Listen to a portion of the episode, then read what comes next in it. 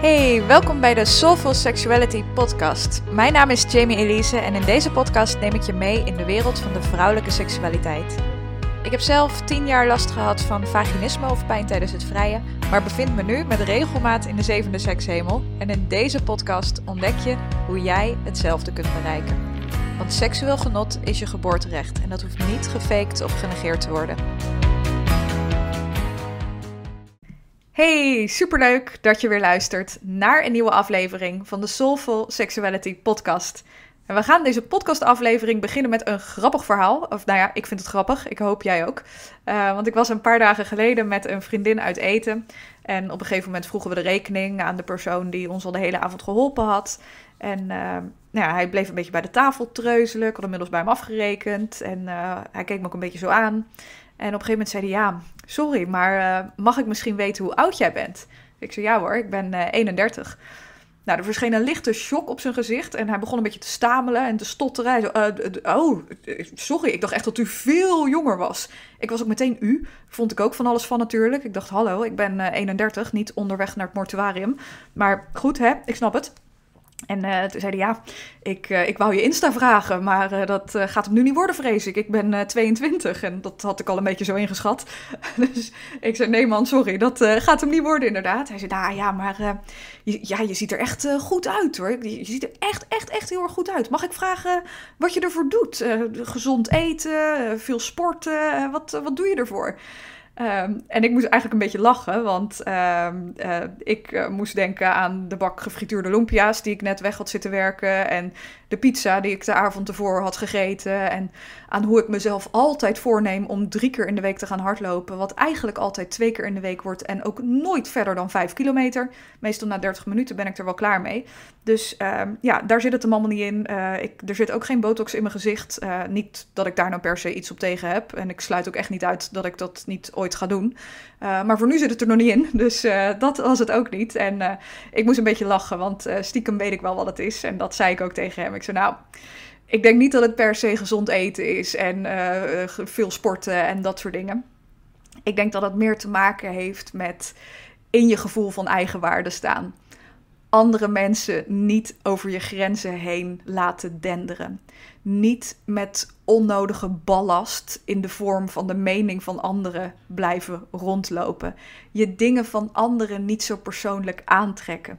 Dingen van anderen niet per se willen oplossen. Ik denk dat als je dat allemaal doet, dat dat ervoor gaat zorgen dat je van binnenuit gaat stralen.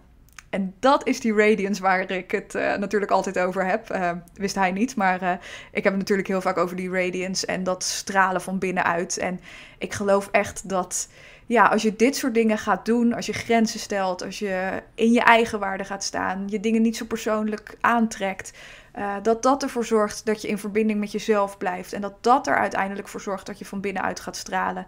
Uh, en wat er dus kennelijk ook voor kan zorgen dat je er vijf, zes jaar jonger uit gaat zien. Uh, als je inmiddels de dertig gepasseerd bent. En nou ja, hij moest een beetje lachen. Hij zo, oké, okay, die zag ik niet aankomen, maar ik ga hem meenemen. Ik, ga, ik zal het in mijn achterhoofd houden. En persoonlijk denk ik niet dat hij een probleem heeft met zijn zelfvertrouwen. Maar ik moest er wel om lachen. En ja, ik, ik ben ook absoluut niet de enige met zo'n verhaal. Ik had toevallig, ja, nou, twee weken geleden denk ik, had ik de ene laatste sessie met een van mijn cliënten. En het gaat super goed met haar. Zit super goed in haar vel ook daardoor. En toen zei ze ook dat een collega naar haar toe was gekomen om te vragen of ze op dieet was. Want ze leek zoveel afgevallen. Nou, ze was geen kilo kwijt.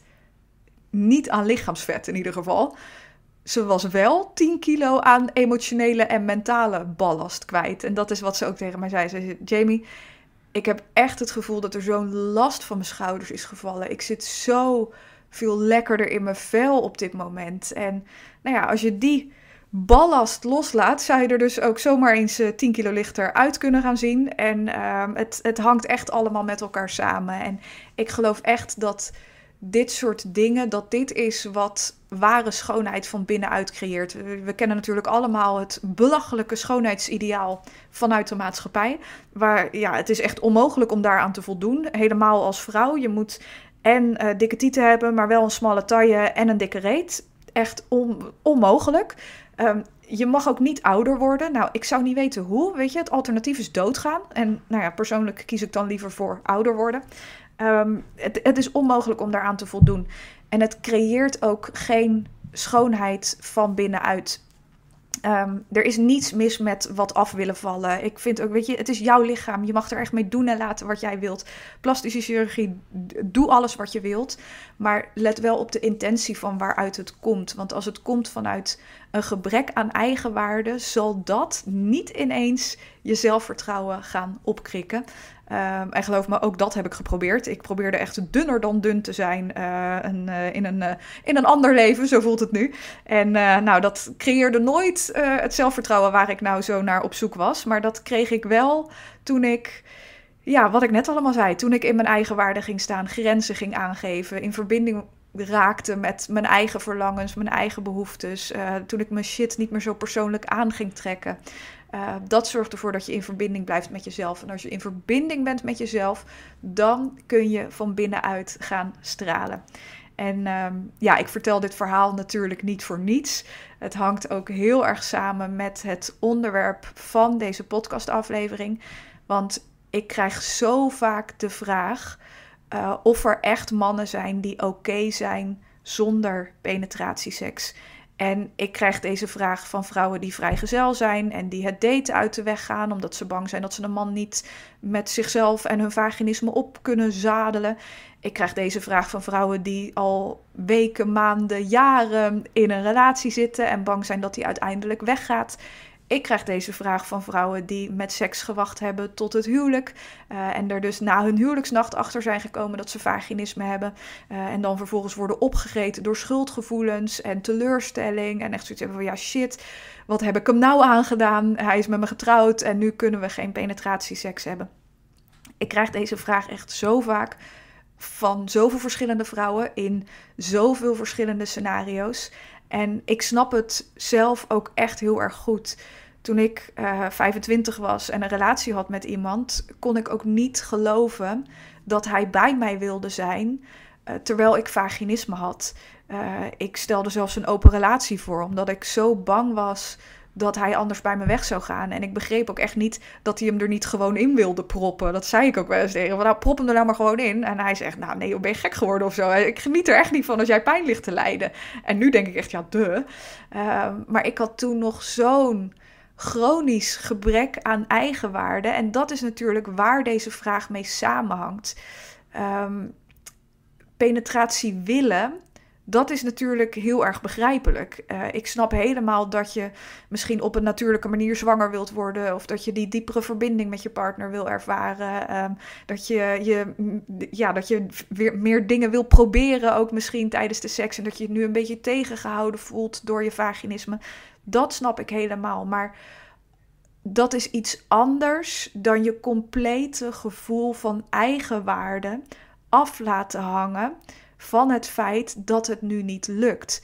Dat is iets anders dan je nu misschien een mislukte of halve vrouw voelen, omdat je geen penetratieseks kan hebben.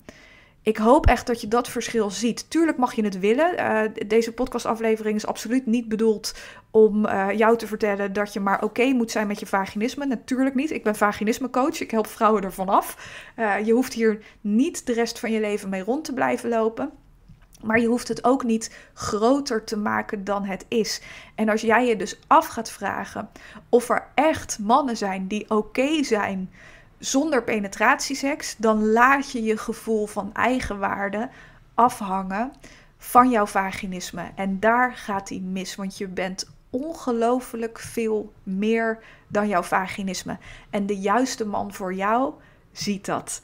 Um, en um, ja, er, ik krijg ook heel vaak de vraag uh, van vrouwen, met name vrouwen die dan nog aan het daten zijn, of, of die het daten helemaal uit de weg gaan en vrijgezel zijn, die wel iets hebben van ja, maar zijn die mannen er überhaupt? Zijn er echt mannen die oké zijn zonder penetratieseks? Uh, of ben ik dan gedoemd om voor altijd alleen te blijven? Um, en die vraag, die komt echt voort uit het beeld dat de porno-industrie geschetst heeft. Vrouwen ondervinden een heel groot nadeel aan dat beeld dat vanuit de porno-industrie geschetst is. Uh, namelijk dat uh, penetratie seks is eigenlijk. Dat is wat we leren, dat is wat we horen. Ik weet nog dat toen ik jonger was, dat ik ook altijd zei van ja, nee, het was geen echte seks, want het was geen penetratie. En nu denk ik? Alles is seks. En uh, ja, er wordt in de porno-industrie gewoon een beeld van seks gecreëerd, echt vanuit het mannelijk perspectief. Er wordt echt gemarket op mannen over het algemeen. En uh, de nadruk ligt op penetratieseks. Het gaat er allemaal hard en wild aan toe. En die vrouw die ligt daar over het algemeen te kermen alsof het het beste is wat er ooit is overkomen. En nou ja, ik betwijfel het, maar who knows. Hè? Um, en uh, nou ja, dat is natuurlijk het grote nadeel dat vrouwen hier aan ondervinden. Want het is over het algemeen een manier van seks waar maar heel weinig vrouwen seksueel genot uithalen. Maar 20% van de vrouwen haalt lichamelijk seksueel genot uit penetratieseks. Dat is een heel klein percentage. En uh, ja, we worden dus allemaal grootgebracht eigenlijk met het idee van: oké, dit is seks. En dat is dus een vorm van seks waar maar heel weinig vrouwen van genieten. En dat is echt oneerlijk. En daar word ik kotsmisselijk van. En daar ben ik helemaal klaar mee. Um, maar naast dat vrouwen er een heel groot nadeel aan ondervinden, zijn er ook heel veel mannen die hier ook een nadeel aan ondervinden. Want hoe worden mannen afgebeeld door de porno-industrie en ook een beetje door de maatschappij? Uh, als een soort op seks beluste beesten. En dat brengt heel veel nadelen met zich mee. Um, en een van die nadelen is dus dat, dat jij niet kan geloven dat er echt mannen zijn die oké zijn zonder penetratieseks. En mannen horen dat zelf natuurlijk ook van jongs af aan. Van nou je moet uh, neuken en je moet scoren. En heb je nog gebald, Frederik? Uh, ik heb gestudeerd, zo ging het er daaraan toe. Um, maar ja, het, het is uh, heel veel nadruk op uh, moeten willen neuken. En als je dat niet wilt, dan ben je geen echte vent. En uh, nou ja, dat, dat creëert bij mannen natuurlijk een bepaalde pressure. Maar dat geeft vrouwen ook een bepaald beeld van hoe mannen zijn. En dat beeld klopt niet. Ik heb genoeg mannen gezien en gesproken voor wie penetratieseks niet het hoogtepunt van de seks is. Uh, ik zie genoeg vrouwen in mijn coachprogramma die al jaren in een gelukkige relatie zitten en ook hele fijne seks hebben, ondanks het feit dat penetratie niet lukt. En wat ik voor jou wil ook, is dat je penetratie niet zo groot maakt. Haal het van zijn voetstuk af en leg het op de grond naast alle andere seksuele handelingen. En dat betekent niet, nogmaals, dat je het niet mag willen. Natuurlijk wel. Uh, maar dat is iets anders dan je hele gevoel van eigenwaarde af laten hangen van het feit dat het nu niet lukt. Dat is echt niet nodig. Wat dat betreft is het maar penetratieseks. En penetratie in een vagina is ook niet de enige manier waarop een penis gestimuleerd kan worden. Uh, je kan het met je handen doen, je kan het met je mond doen. Het is niet zo dat je hem al zijn seksuele genot ontneemt omdat penetratie niet lukt. Nou ontneem je sowieso niemand iets, want iedereen is verantwoordelijk voor zijn eigen seksuele genot. En het staat een man ook absoluut vrij om te zeggen van ja, sorry, penetratie is voor mij zo belangrijk dat ik niet met iemand samen kan zijn met wie ik dat niet kan hebben. Helemaal prima, good for you. Maar ik hoop dat jij voelt dat dat dus per definitie niet de persoon voor jou is. En dat er echt heel veel mannen zijn die er anders over denken. En dat de porno-industrie de grootste reden is dat je dat nu misschien niet gelooft. En um, ja, waar dit ook een klein beetje mee samenhangt, is iets anders wat ik zie bij heel veel vrouwen met vaginisme. En dat is uh, perfectionisme. Um, ik heb zelf jarenlang gedacht dat ik geen perfectionist was. Um, ik dacht, uh, ja, ik ben helemaal prima als ik een 6 haal uh, voor een tentamen. Op mijn werk hoeft het ook allemaal niet perfect. Goed is goed genoeg. Dus ik dacht, ja, ik ben geen perfectionist hoor. Nou, niets bleek minder waar, want ik had wel echt het idee dat ik perfect moest zijn voor de liefde. Dat niemand mij zou willen omdat ik niet perfect was. Ik was niet dun genoeg, uh, ik was niet mooi genoeg, uh, ik kon geen penetratieseks hebben, ik was niet perfect, dus wie zou mij nou willen? En daar zie je echt hoe perfectionisme de kop op kan steken in je liefdesleven. Niemand is perfect. Iedereen heeft dingen waarvan hij denkt: oh shit, als de ander hierachter komt, dan uh, fingers crossed en hopen dat het niet het einde is van, uh, van het daten tussen ons. Want ik vind de Jan daar eigenlijk best wel leuk. Um, iedereen heeft dat soort dingen. Iedereen heeft kwaaltjes, trekjes, overtuigingen, dingen uh, waarvan hij denkt: ja, die, die maken me misschien wel ietsje minder leuk. Um, en dat maakt je mens. Imper imperfect zijn maakt je mens. Dat hangt, dat hangt samen met mens zijn. Het kan niet anders. Je kan niet perfect worden. Het bestaat niet. Maar je perfectionisme kan op deze manier wel je liefdesleven in de weg gaan staan. Als jij gelooft dat je perfect moet zijn voor de liefde. Um, dus dat is misschien iets waar je, waar je jezelf ook in herkent. En als dat zo is, is dat dus echt iets waar je mee aan de slag mag en waar je aan mag werken. De overtuiging dat je de liefde waard bent omdat je een compleet mens bent. Met, uh, met pluspunten en met minpunten. En um, ja, als je gelooft dat er nu niemand is die jou zou willen met jouw vaginisme of die bij jou zou blijven met jouw vaginisme, dan um, um, ja, is dat echt iets om over na te denken. Want dan hangt je vaginisme te veel samen met je gevoel van eigenwaarde. En um, ja, vaginisme herstel is ook niet de oplossing voor het daten. Uh, misschien dat dit een beetje als een koude douche uh, op je landt. Maar uh, als ik voor mezelf spreek, ik kan inmiddels prima penetratieseks hebben. Maar als ik iemand tref die, voor wie dat heel erg belangrijk is, die zegt ja. Ik kan echt niet leven zonder penetratieseks. Dan knap ik daarop af. om verschillende redenen. Dat ik denk, nou, je hebt ook een beetje een beperkt beeld van seks. Maar you do you. Weet je, ga vooral je gang bij iemand anders, maar niet bij mij. Um, en ook omdat ik weet dat dat zo'n grote druk op mijn schouders zou leggen, dat, uh, dat dat ervoor zou kunnen zorgen dat penetratie alsnog niet lukt. Vaginismeherstel maakt je geen robot. Je drukt niet op een knop waardoor je daarna altijd penetratieseks kan hebben. Je moet je nog steeds fijn, veilig en prettig bij iemand voelen. En voor mij is een van de voorwaarden dus dat ik weet dat we hoe dan ook een fijn seksleven hebben of penetratie er nou bij komt kijken of niet. Omdat je ook wel eens moe kan zijn. Omdat je ook wel eens gestrest kan zijn. En om die reden bijvoorbeeld geen penetratieseks wilt. Het hoeft nooit een vast onderdeel van seks te worden. En voor mijzelf persoonlijk is dat dus heel erg belangrijk. En het is dus nog steeds iets waar ik nu ook na mijn vaginismeherstel rekening mee hou tijdens het daten. En Um, ja, als, als je nu nog denkt van oké, ik moet eerst mijn vaginisme oplossen en dan kan ik gaan daten.